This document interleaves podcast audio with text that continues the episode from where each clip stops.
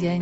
Dnes si vypočujete trénerku brankárok v ženskom ľadovom hokeji Moniku Kvakovú. Priblížime vám príbehy malých sakrálnych pamiatok, kde ústrednou postavou je svätý Jan Nepomucký a s prešovským arcibiskupom metropolitom Jánom Babiakom sa budeme rozprávať o kaplnkách, chrámoch a ďalších inštitúciách, ktoré nesú meno blahoslaveného biskupa Pavla Petra Gojdiča.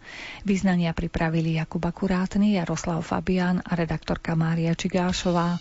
Želáme vám zmysluplne prežitý čas pri ich počúvaní. Konečne tu máme zmenu, i keď sme len na začiatku menu.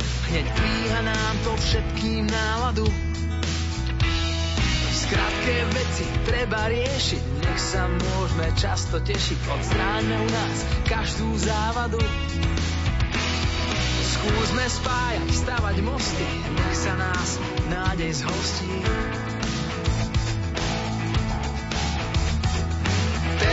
Je tu náš čas slávy, chcú to vidieť celé davy. Tak dajme spolu za jedno lano, nech sa Slovač budí spokojná každé ráno. Udržujme majestát, nech je hrdý tento štát, aby nám vlajka Je u nás chleba, všetci fandia tam, kde treba. Nesklameme ľudskú dôveru. Lepšie časy náš svet víta, sme ľudí štúra, ľudov víta, zmeňme sklamania na poveru. Teraz poďme ďalej vpred, vyššie nech vie o nás svet. Že niekde v EU národ povstal na benžo, tu každý dostal. Tak dajme spolu za jedno lano, nech sa Slovač budí spokojná každé ráno. Udržujme majestát, nech je hrdý tento štát, aby nám vlajka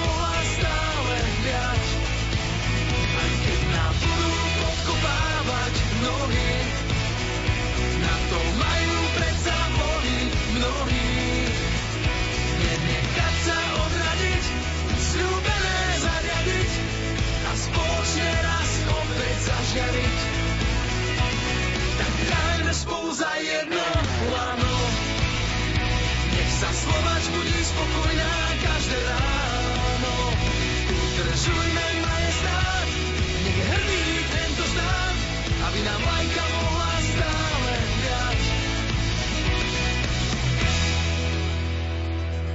Monika Kvaková trénuje brankárky slovenskej reprezentácie v ženskom hokeji do 16 rokov.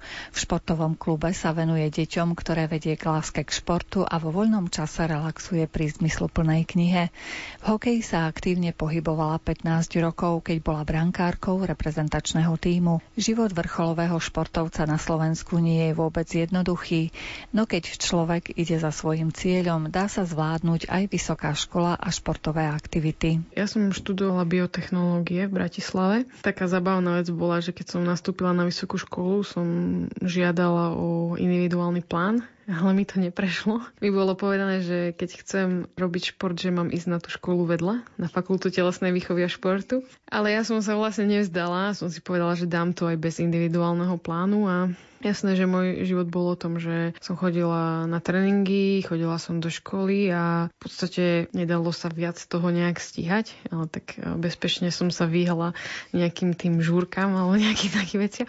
Ale tým, že vlastne ten prvý rok na výške som dokázala dostať nakoniec štipendium za prospech, tak tedy uvideli tí na vyšších miestach, že fakt neflakám to a že sa snažím spraviť všetko preto, aby som aj v škole excelovala a aby aj na tom hokeji to bolo v poriadku, tak už potom mi začali dávať, neviem to individuálny plán, ale to, že by učitelia sa snažili so mňou si nahradiť tie vynechané cvičenia. Že nebolo to, že ja teraz nejdem na cvičenie, lebo sa mi nechce. Ale to, že OK, teraz sa mi nedá, lebo som na zraze reprezentačnom alebo tak, ale prídem, keď sa vrátim, prídem večer alebo proste inokedy a že môžem si to cvičenie nahradiť. Takže ja chcem aj poďakovať tedajšiemu dekanovi.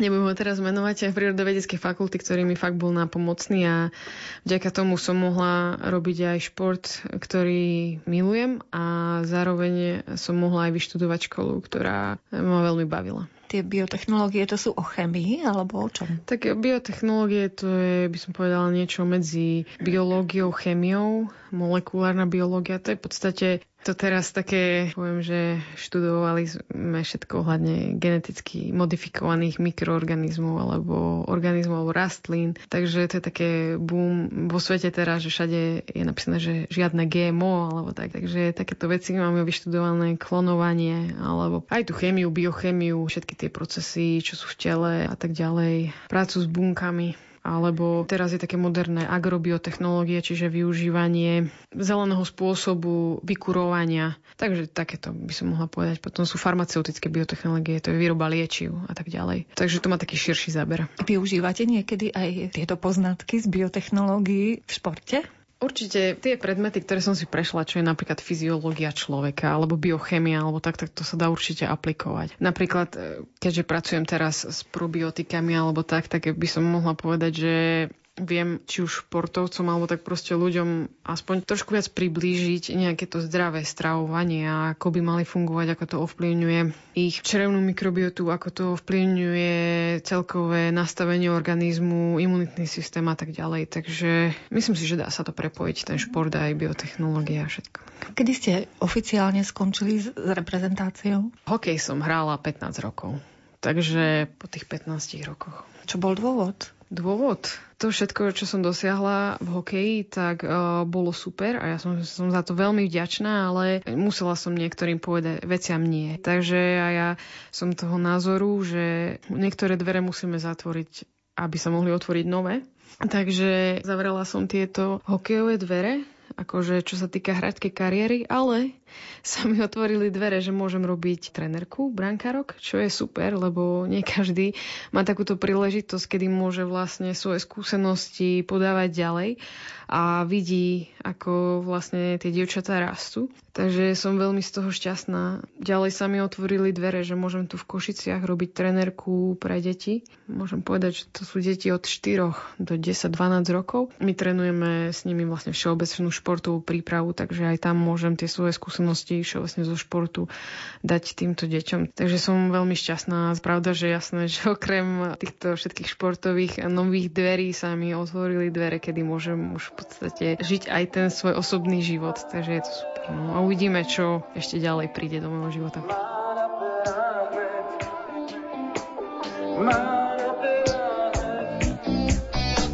Keď spolu sme čas rýchlo ako výchor letí, aj v búrke nad hlavou nám slnko vždy len svieti. Jej úsmev pamäti mám vždy, keď spolu nie sme. Jej pohľad veľa si vždy pohľadí ma nežne, je sama sebe verná, neodolateľná, občas rozmarná, trochu tajomná je. Neodolateľná, vždy sebe verná, najkrajšia je, keď sa usmeje. Uh, uh,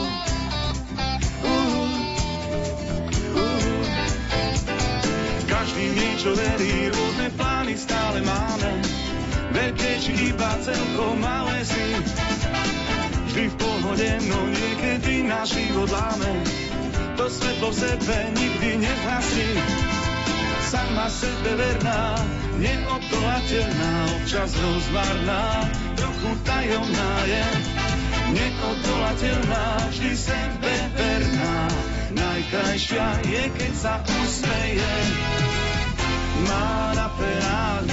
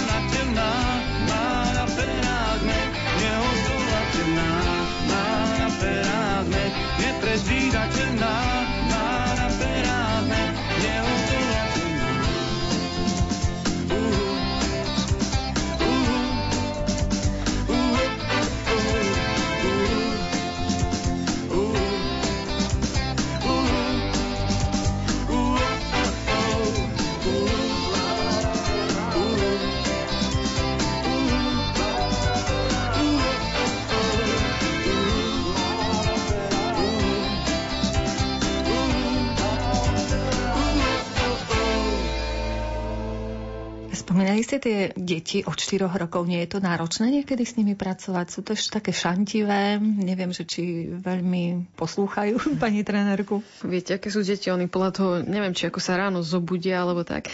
Ja osobne ako takto neviem to veľmi posúdiť, lebo nemám vlastné deti ešte, ale niekedy je to náročné, ale niekedy je to úplne, že také naplňujúce. Že proste, že môžete trošku oživiť ten detský deň. Dáte im možnosť, kedy sa oni môžu v niektorých veciach rozhodnúť, kedy môžu sa oni realizovať a niekedy sa fakt zamyslíte, že wow, že toto fakt im prišlo na um a že toto povedia alebo toto urobia, ale vždy, keď vidíte tie usmiaté tváre a potom prídu za vami rodičia, že wow, že som rada, že vlastne ten tréning bol dneska taký, že prišla domov a vraví, že sa jej veľmi páčilo a tak, takže to je vždy také pozbudzujúce. A to je dôležité, že by to tie deti bavilo. Vlastne v tom veku, v tom mladšom je to o tej zábave, lebo oni teraz majú hrozne tých vplyvov zvonku a idú do škôlky alebo do školy, kde vždy sa od nich niečo chce. A, a vlastne my sa snažíme na tom tréningu ich naučiť niečo nové, ale zároveň takým spôsobom, aby sa aj bavili pri tom. Nie, že musíš toto robiť, toto robiť, toto robiť. Je to vlastne nesúťažné športovanie. Vlastne snažíme sa tie deti naučiť veľa rozličných športov, ale takým nesúťažným spôsobom, že nechodíme s nimi na súťaže, ako je to napríklad hokej, že hráte zápas a snažíte sa ho vyhrať, alebo idete na turnaj, ktorý sa snažíte vyhrať, alebo niečo také. Tu je to skôr o to, aby tie deti sa naučili tie športy a už keď budú chcieť viac ísť tým súťažným smerom, tak už proste si nájdu klub, ktorý je na to zameraný a tam budú rásť ďalej. Že nechcete im znechutiť šport? Presne o to sa snažíme. Neviem, či nám to ide stále, ale tak snažíme sa o to. A ktoré športy? Vy ste už to naznačili, ale keby sme ich tak vymenovali, že v ktorých športoch im tak pomáhate Jo. rásť? Je to taký dosť široký záber. Je to cyklistika, ľadové korčule, kolieskové korčule, lezenie, rafting, lyžovanie, snowboarding, bežkovanie, plávanie a gymnastika. Takže toto vlastne tie naše deti za celý rok zažijú, tieto všetky športy. A niektorí aj na viacero chodia. Máme trikrát do týždňa tréning a napríklad v jarnej časti máme gymnastiku, cyklistiku a lezenie. Pondelok, streda, piatok. Jesenná časť tam je napríklad ľadové korčule, plávanie a tak. Že oni vlastne absolvujú všetko. toto. Takže vlastne to jedno dieťa, ono všetky tie športy za celý rok si vyskúša. Ešte sa vrátim k tomu vášmu trénerstvu. To vyžaduje aj cestovanie jazda, keďže trénujete reprezentáciu, aj silu, aj čas. Kde na to beriete? V normálnej práci sa to volá dovolenka. Takže ja z normálnej práce si zoberiem dovolenku a moju dovolenku miniem na tieto moje koničky. Koľkokrát asi sa venujete tým hráčkam, ktoré sú v bráne, brankárkam? Im v podstate len na tých reprezentačných zrazoch. Inak s nimi pracujú normálne v kluboch tréneri, čo vlastne majú s nimi každý týždeň tréningy. Ja už proste len, ako by sa to povedalo, pozbieram to, čo už vlastne oni zasadili a musím to nejak formovať v tej reprezentácii, lebo ja ich nemám tak na dlhý čas. Viete, v klubu ich proste tam sú celú sezónu. K nám prídu, dajme tomu na týždeň jeden zraz je, potom ďalší zraz je týždeň a pol, niektorý je len 3 dní. Takže vlastne za tých pár dní sa snažíte spraviť niečo s tým, čo vlastne oni si so sebou donesú. Takže ja mám také trošku obmedzenejšie možnosti na to. Spomínali sme vašu iniciatívu v oblasti trénerstva, deťom sa venujete. Máte chuť ešte športovať v súkromní s blízkymi ľuďmi? Áno, áno. tak v podstate mňa ten šport sprevádza úplne od malička. Môj ocino bol tréner pingpongový, alebo stolný tenis, ako sa to oficiálne nazýva. Inak to som minule na školení trénerskom zistila, že vlastne stolný tenis je veľmi dobrý aj pre brankárov a tak, pretože musíte mať reflex, keď to odrážate stolnou tenisovou raketou. Takže som minule ocinovi poďakovala, že ma dotiahol na stolný tenis. A keď sa vrátime k otázke, tak áno, mám čas, chodím liesť s kamošmi tu na vnútorné steny, čo sú v Košiciach, alebo chodím eh, lyžovať do zatier, alebo snowboardovať. Zvykla som hrávať floorball, ale teraz na toto už nie je priestor, tak sem tam si idem zabehať alebo zacvičiť nejaké skupinové cvičenie tu v Košiciach. Okrem športu máte ešte nejakú oblasť, ktorá vás tak upokojuje, dodáva vám sily? Rada si prečítam. Keď potrebujem sa stíšiť a trošku vypnúť svet, tak idem, jak to tak môžem povedať, tak idem k Bohu a čítam si Bibliu. Ale okrem toho čítam aj iné knižky alebo si malujem. Takže mám dosť takých aj iných vecí, nielen šport, lebo šport dáva tej telesnej stránke, ako by som povedala, to jedlo, ale človek potrebuje dostať aj po tej duševnej, duchovnej stránke to naplnenie, takže ja robím vlastne tie veci, čo som hovorila.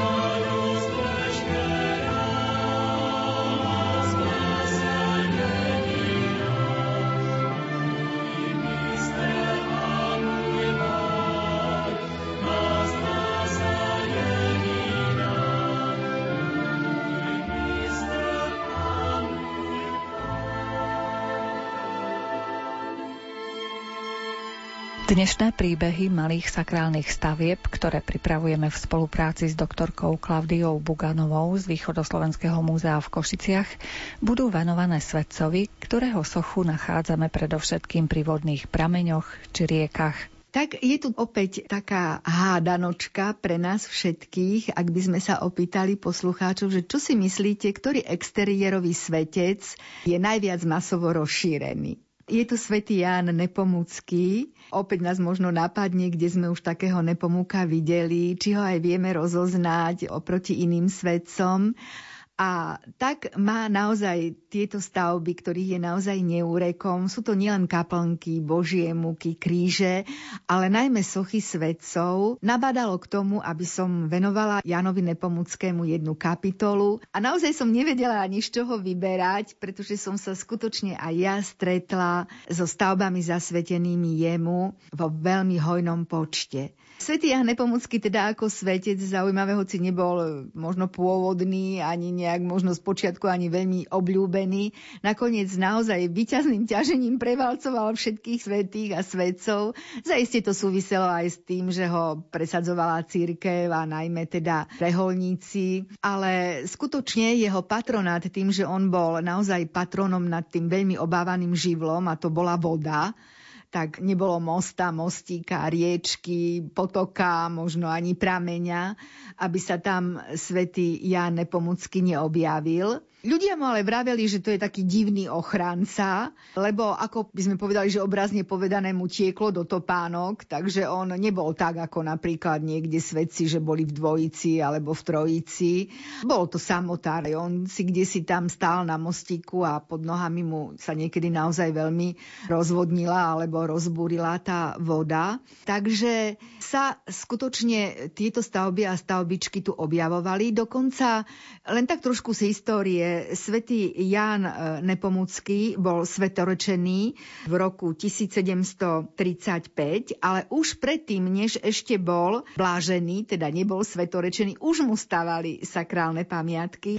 E, takže vidíme, aké to bolo silné. Tie najkrajšie kaplnky z toho obdobia prvej polovice 18. storočia, ktoré tu máme, sú zasvetené jemu. V Košiciach už nie sú, žiaľ Bohu, už zanikli, ale za to sa zachovali v menších mestečkách miestach, napríklad v Gelnici, v Smolníku, v Jaklovciach, na putnických miestach, napríklad na putnickom mieste, tu v nedaleko v Rudníku. A to ešte, čo je veľmi vzácne, tak sa zachovali jeho sochy, alebo potom my Košičania sme veľmi pyšní na krásnu secesnú kaplnku e, svätého Jana Nepomuckého, ktorá stojí pri obľúbenej ceste Košičanov medzi Bankovom a Alpinkou. Takže môžeme aj naši našich poslucháčov nabádať k tomu, aby si spomenuli, kde oni v svojom okolí, či už v meste, mestečku alebo niekde v prírode majú takúto stavbu, pretože svätý Jan Nepomucký vedie, má prvenstvo a zaslúži si to možno, lebo zase tie príbehy a legendy, ktoré sa spájajú s ním, tak jednoznačne potvrdzujú, že odvrátil vodu alebo pomohol pri povodni alebo odvrátil to hrozné nebezpečenstvo, ktoré ľuďom v minulosti hrozilo. Skúsime spoločne zájsť za nejakou sakrálnou pamiatkou spojenou s Janom Nepomuckým ťažko vybrať, ale tak nebola by som lokál patriotka, keby som nespomenula práve tú našu najkrajšiu košickú kaplnku. Veru, tým, že je osadená na veľmi peknom mieste, skutočne v strede lesa a projektoval ju aj veľmi známy a vynikajúci košický staviteľ v takom secesnom duchu, tak nemá obdobu a dokonca spája sa s ňou aj veľmi zaujímavý vznik, alebo teda zbierka, ktorú organizoval vo vtedajších časoch, teda začiatkom toho 20. storočia, veľmi známy košický organizátor cirkevného života. Volal sa Jan Straka. Pre nás východniarov je meno Jana Straku spojené s takým prvenstvom v tom, že on bol prvý národný buditeľ, akýsi bard slovenského východu a neprajníkmi bol nazývaný zlomyselný slovenský extrémista.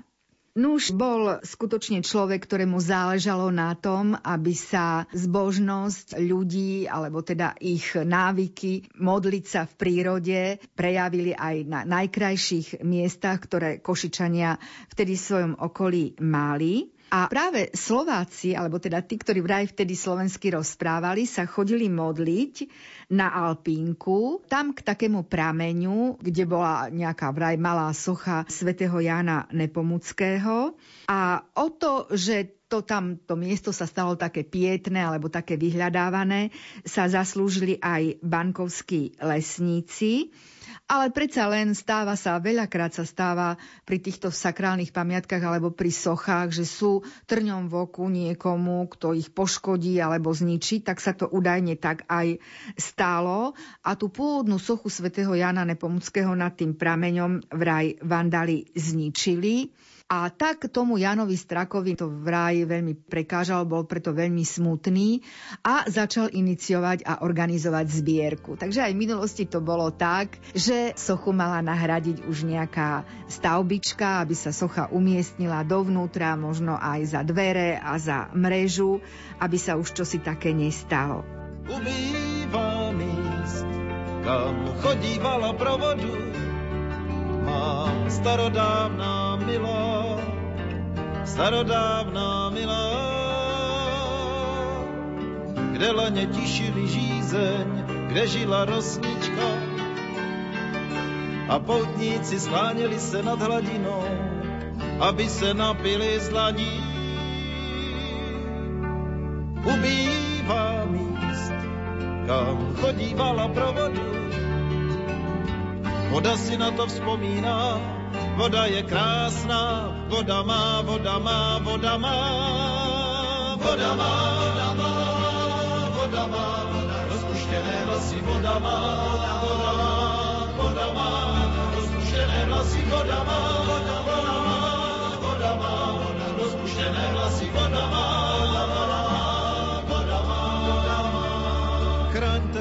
vodu, a nedejte oslepnout prastaré zrcadlo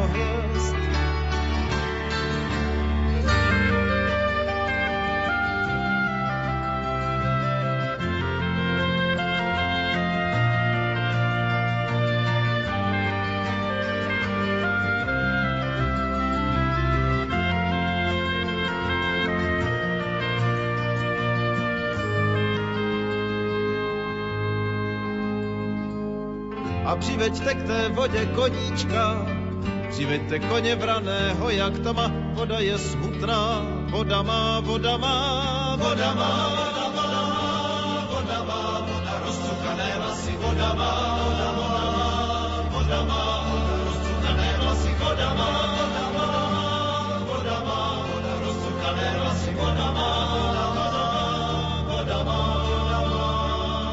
A kdo se na samé dno potopí, kdo potopí se ke hvězdám pro prstínek.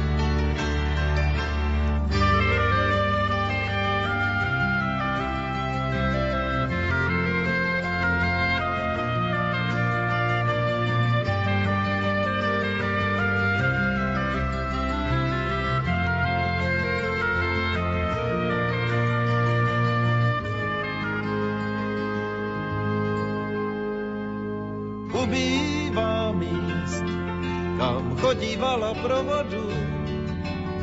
Voda je zarmoucená vdova, voda má, voda má, voda má, voda má, popelem, posypané vlasy, voda má, voda má, popelem, posypané vlasy, voda má, voda má, popelem, posypané vlasy, voda má, voda má, voda si na nás stýská.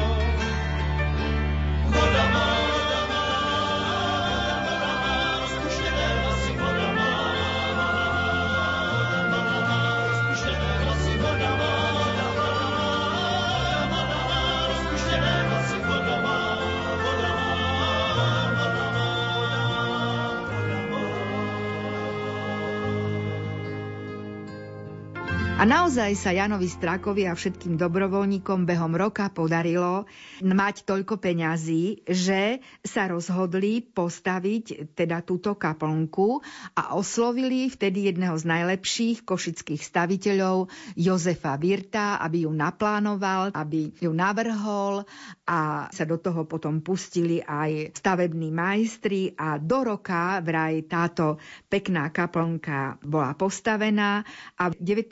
mája v roku 1922 sa stavba začala a už 15. augusta v tom istom roku na sviatok na nebovzatej Panny Márie bola kaplnka slávnostne vysvetená. Čo ešte možno zase na vrúb takého vandalizmu alebo nedobrých ľudských vlastností je to, že aj táto kaplnka začala postupne chátrať, bola zanedbaná, vraj z nej v roku 1993 ukradli pôvodnú drevenú sošku, ale možno sa musíme aj nad tým zamyslieť, že pán Boh nenechá len tak svoje dielo spustnúť alebo stať sa nenavštevovaným, takže v Košiciach sa členovia Českého spolku na Slovensku podujali finančne opraviť kaplnku, schádzajú sa tam a na Sviatok svätého Jána Nepomuckého v máji tam majú aj slávnostnú svetu omšu.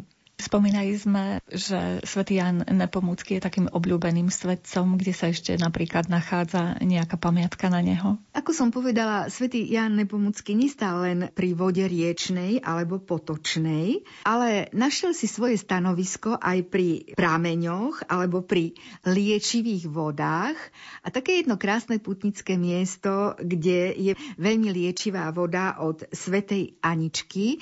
Stojí tu nedaleko Košíc. Je to to rudník a práve tam, v tom veľkom krásnom prírodnom areáli s kalvárským súsoším máme aj veľmi pôvabnú maličku Božiu muku svätého Jána Nepomuckého tí, ktorí to tam umiestnili, tak sa naozaj snažili presne postaviť tú Božiu muku nad tým vydatným prameňom. A vôbec o toto putnické miesto sa veľmi pričinili jasovskí premonštráti z nedalekého Jasova, ktorí vlastne založili putnické miesto v Rudníku a vodu, ktorá vyviera spod tej Božej múky, už od nepamätí putníci považovali za liečivú a tým strážcom tej vody bol práve vlastne ten najspolahlivejší a najdôveryhodnejší strážca, svätý Ján Nepomucký.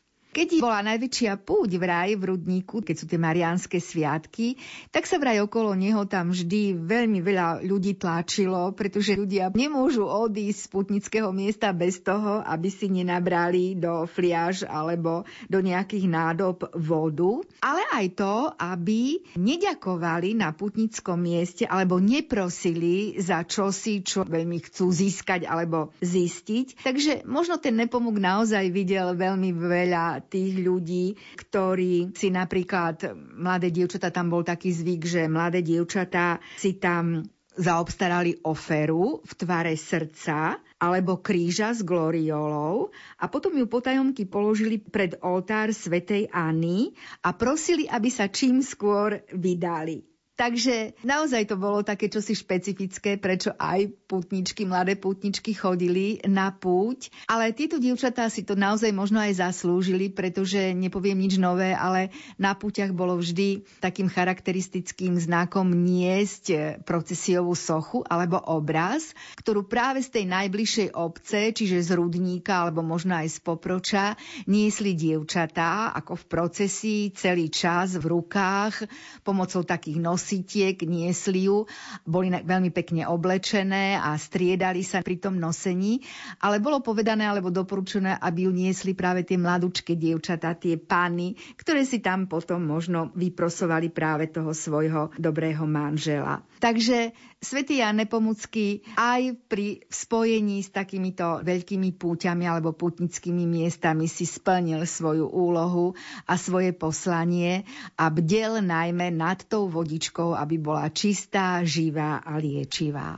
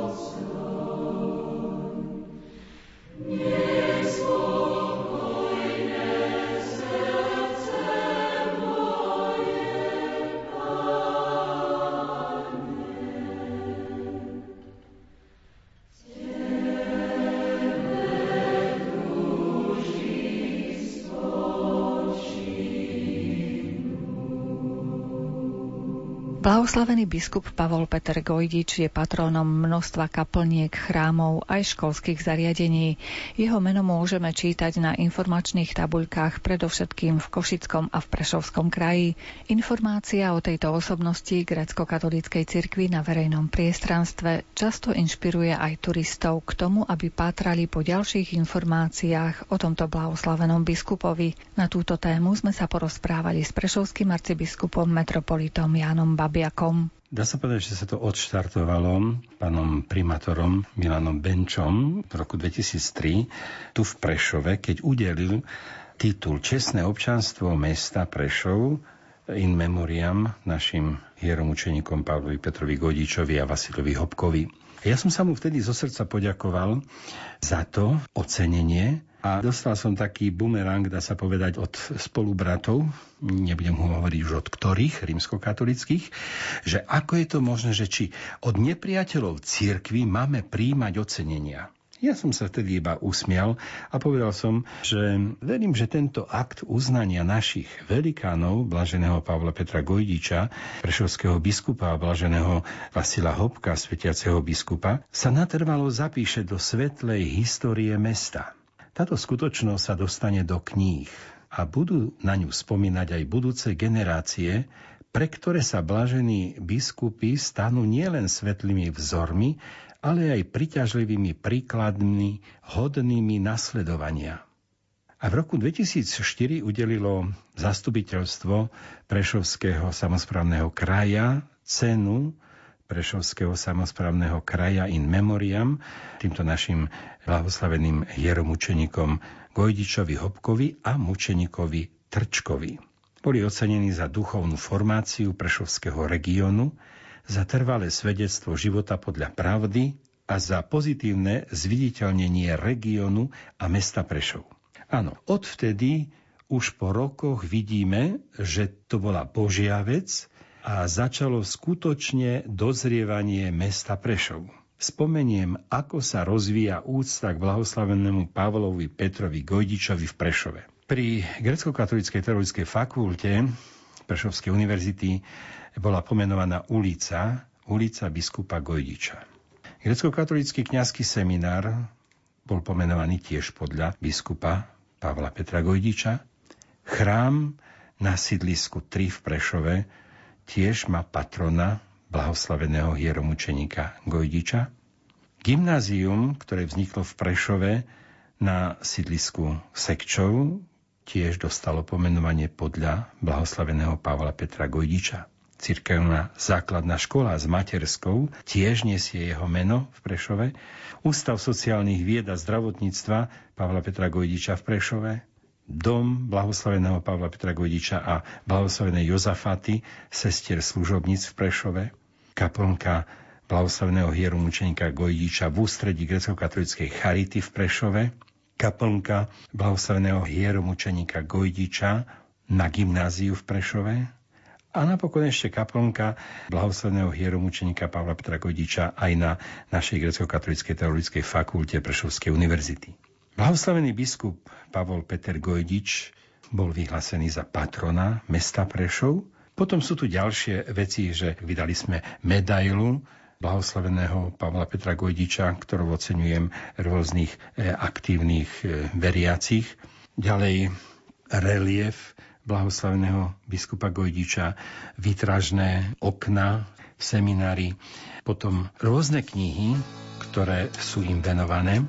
Napríklad vznikol z blahoslavenému Pavlovi Petrovi Gojdičovi, Moleben blahoslavenému Pavlovi Petrovi Gojdičovi. Toto všetko je v Prešove. A samozrejme, že to príbudá a množstvo tých tábul pamätných. Prameňom života môjho stal si sa ty, pane môj.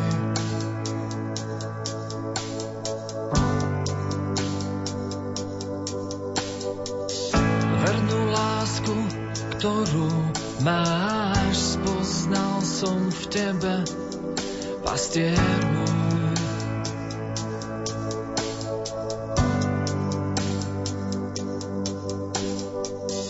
Presvedčil si ma, že ma ľúbiš viac než svet nemôže sa túlať tmou. Vravíš mi, keď život svoj tebe odovzdám.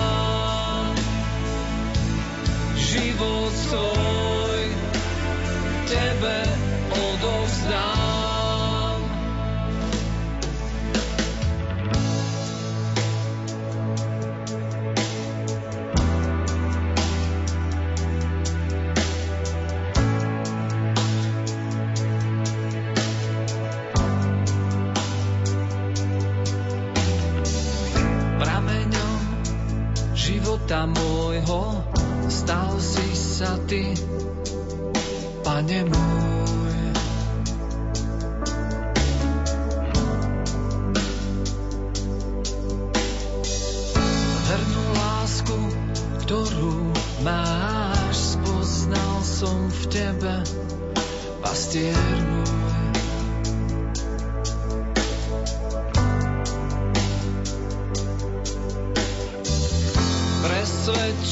Si ma, že ma ľúbiš viac než svet.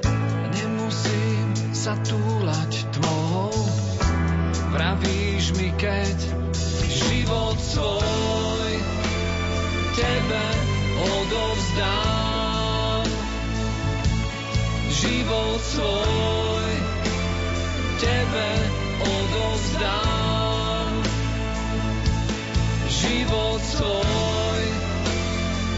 tebe odovzdám.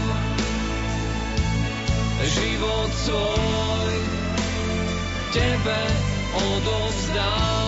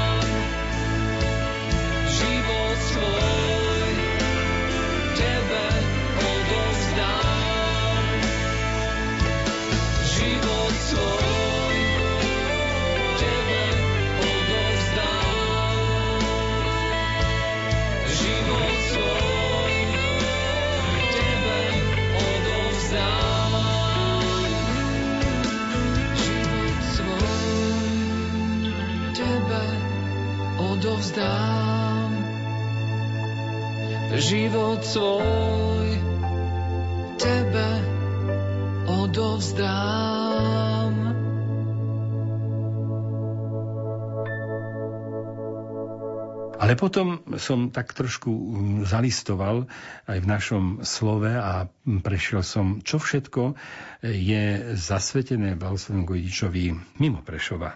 Tak našiel som 8 chrámov. Chrám v Hanušovciach nad Toplou, v Olejnikove, v Bardejove na Vimbargu, v Ložine, vo Veľkých Kapušanoch, v Starej Ľubovni, v Kamenici nad Cirochou. Patronom týchto chrámov sa stal blahoslavený Pavol Petr Gojdič. Potom sú tu rôzne kaplnky, môžem ich aspoň spočítať, 5 kaplnky. V Krásnom Brode v monastieri, potom v Abranovciach, vo Farskej budove tam majú takú kaplnku, kde vlastne cez týždeň slávia Svet liturgie v monastieri v Trebišove, potom je v Ťahanovciach, ďalej v centre pre mladých v Juskovej Voli, a dokonca kaplnka svätého Medarda a blahoslaveného Pavla Petra Godiča v Nitre v zdravotníckom zariadení. Samozrejme, že to nie je úplný výpočet, lebo bolo by treba tomu venovať viac času a teda viac prezrieť materiálov. Ale potom vznikli farnosti vo vojenskom ordinariate, v Košiciach väzenská kaplnka, potom v Banskej Bystrici v Kráľovej takisto potom e, farnosť blahoslaveného Gojdiča Banskej Bystrici, farnosť blahoslaveného hieromučenika Gojdiča a metoda Dominika Trčku v Ťahanovciach, farnosť blahoslaveného hieromučenika Gojdiča v Starej Ľubovni, Mládežnické pastoračné centrum blahoslaveného Pavla Petra Gojdiča v Sabinove, na meste blahoslaveného hieromučenika Gojdiča s bústou pred farskou budovou v Čemernom, námeste blahoslavených hieromučeníkov Godiča a Hopka v Bardejove na Vimbargu pred chrámom majú krásne také susošie. Potom chrámový zbor blahoslaveného biskupa Pavla Petra Godiča vo Vranove nad Toplou v Čemernom susošie blahoslavených v Bardejove na Vimbargu, to už som hovoril. Potom zbor blahoslaveného Pavla Petra Gojdiča vo Vranove nad Toplou, pamätné tabule a teda rôzne knihy. Potom samozrejme, čo sa týka blahoslaveného Vasila Hopka, mám takisto vymenované, tu je trošičku menej, ale takisto i v Prešove, aj mimo Prešova. Takže vidíme, že blahoslavení majú veľký význam. A keď mesto ocenilo týchto blahoslavených titulom, že je čestný občan mesta, no tak potom samozrejme, že sa tu hneď otvára takáto celá plejada pekných pomenovaní jednotlivých ulic, chrámov, kaplniek a tak ďalej a tak ďalej. Čiže nielen domáci, ale predovšetkým domáci sa s tým potom stretajú. Jednoducho im to evokuje, pripomína túto situáciu, že to boli mučeníci, ktorí zomreli vo väzení, teda Gojdiča a Trčka. Hopko zomrel už potom na slobode, ale vlastne ako mučeník, pretože mal rozleptané kosti arzenom a tak ďalej. Takže vidíme, že má to význam, že aj mesto si spomenie na týchto velikánov, na týchto mimoriadných e, zácných ľudí a že práve prostredníctvom nich dozrieva. Sme si istí, ja som o tom tisíc percent presvedčený, že títo blahoslavení sa prihovárajú za toto mesto, za týchto ľudí, ktorí tu žijú v tomto meste, za rôzne vzťahy. Ja mám takú veľmi krásnu skúsenosť, keď som pôsobil 5 rokov či 6 rokov tu v Košiciach a potom som išiel do Prešova. No to sa nedá porovnať. Prešov to je ako taká rodina. Košice, no samozrejme to veľké mesto a tak, ale tie vzťahy tu boli teda hrozné poviem otvorene hrozné. Takže som veľmi, veľmi vďačný, že Prešov takto dozrieva. Pomaličky, ale isto dozrieva. A prispievajú k tomu ozaj všetci kňazi, všetci biskupy, ktorí tam žijú, aj všetky církvy, ktoré formujú svojich veriacich. Veď a nie na církev neformuje ako, že by boli zlí ľudia, ale naopak, aby boli dobrí. Samozrejme, že e, nájdú sa aj nejaké excesy a nejaké zlyhania jednotlivcov, ale jednoducho na toto nemôžeme brať ako nejakú takú bernomincu. Keď ste vymenovali to neuveriteľné množstvo kaplník a všetkých budov, inštitúcií, ktoré nesú meno blahoslaveného Pavla Petra Gojdiča, tak mi napadlo, že možno aj pred cudzincov to môže byť zaujímavé, že vidia na tabuli, že toto je kaplnka blahoslaveného Pavla Petra Gojdiča a začnú sa zaujímať o tú osobnosť samozrejme, samozrejme. a zoznámia sa s našou históriou v podstate. Áno, a potom viete, aj tie knihy, ktoré dostávajú sa do sprievodcov rôznych a proste ten turista sa mu od utrie to meno, hej, raz, dvakrát, trikrát, no kto to je? Začne sa trošku zaujímať. Kardinál Špidlík ešte ako profesor na Paperskom východnom inštitúte hovoril, že príde čas, príde doba, keď ľudia budú prichádzať k viere nie tak klasicky, ako my sme zvyknutí cez chrám a tak ďalej, ale budú prichádzať cez umenie, cez to, že ich čosi osloví. Že ich osloví napríklad tá tabula, sa budú interesovať, že kto to je. Že ich osloví tá výtraž, že ich osloví to pomenovanie, že ich osloví nejaká tá výstavka o tom blahoslavenom svetom. Jednoducho krása a taký záujem, ktorý v každom jednom človeku je, taký prirodzený, áno, to vlastne bude kročik k tomu, že ten človek e, nájde cestu k Bohu.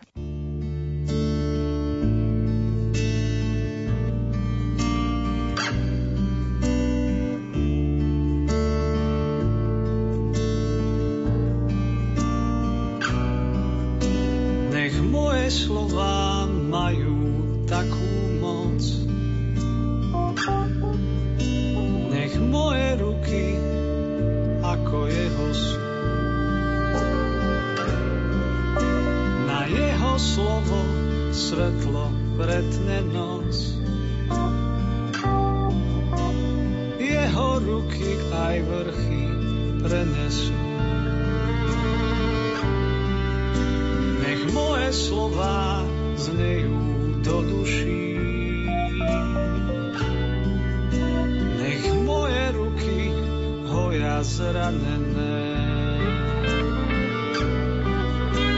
Jeho slovo aj búrku prehluší.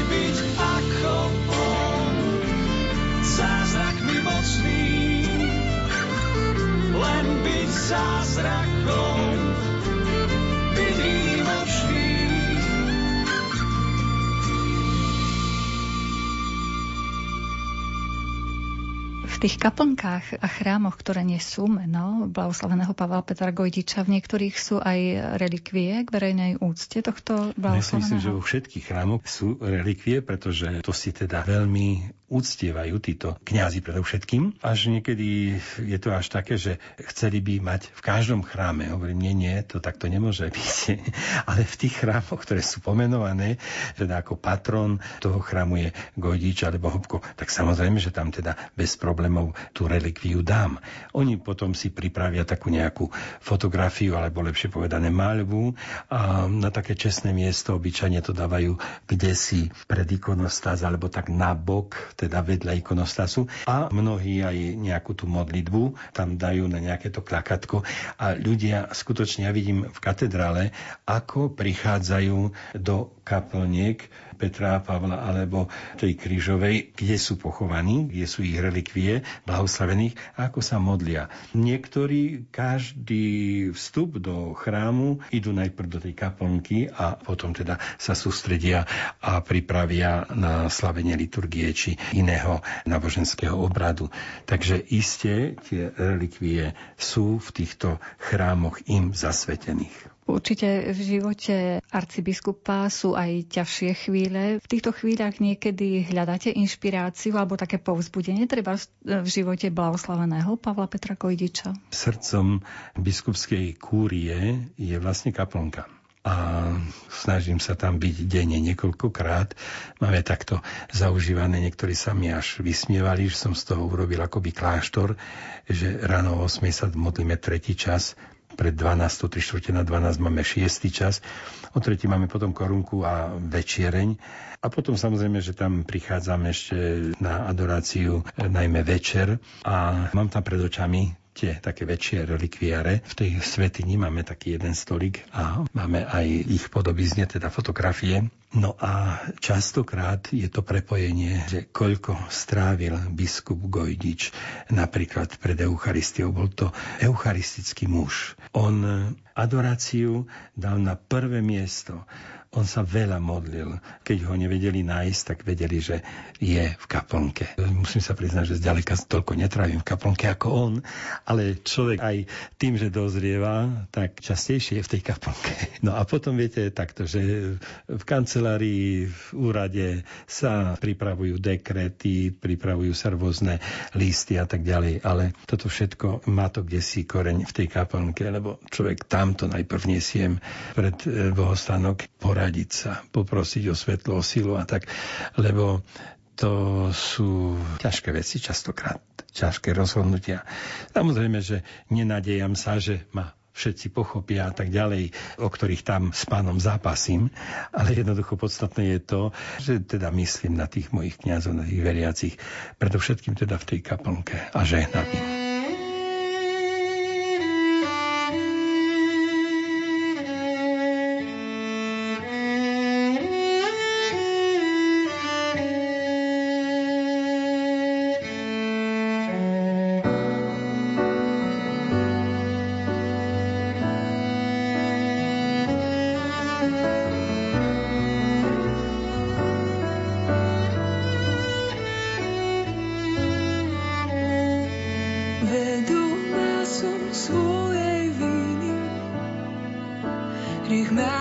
sebou, prosím, odpust moje viny.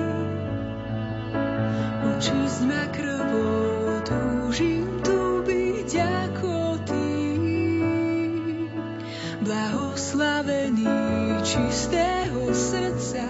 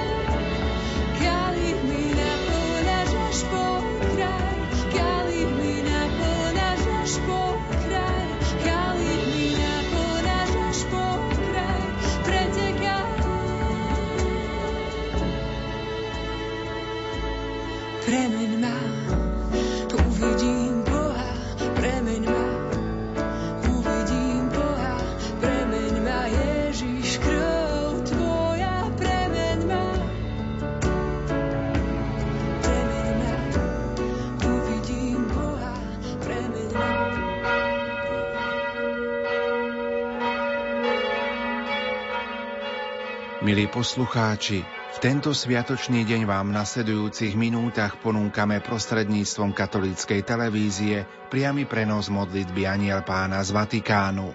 Na Svetopeterskom námestí sa ju pomodlí pápež František spolu so zídenými veriacimi. Už o chvíľu odozdáme slovo našim kolegom do televízie Lux. Zo štúdia Rádia Lumen vám prajeme ničím nerušené počúvanie.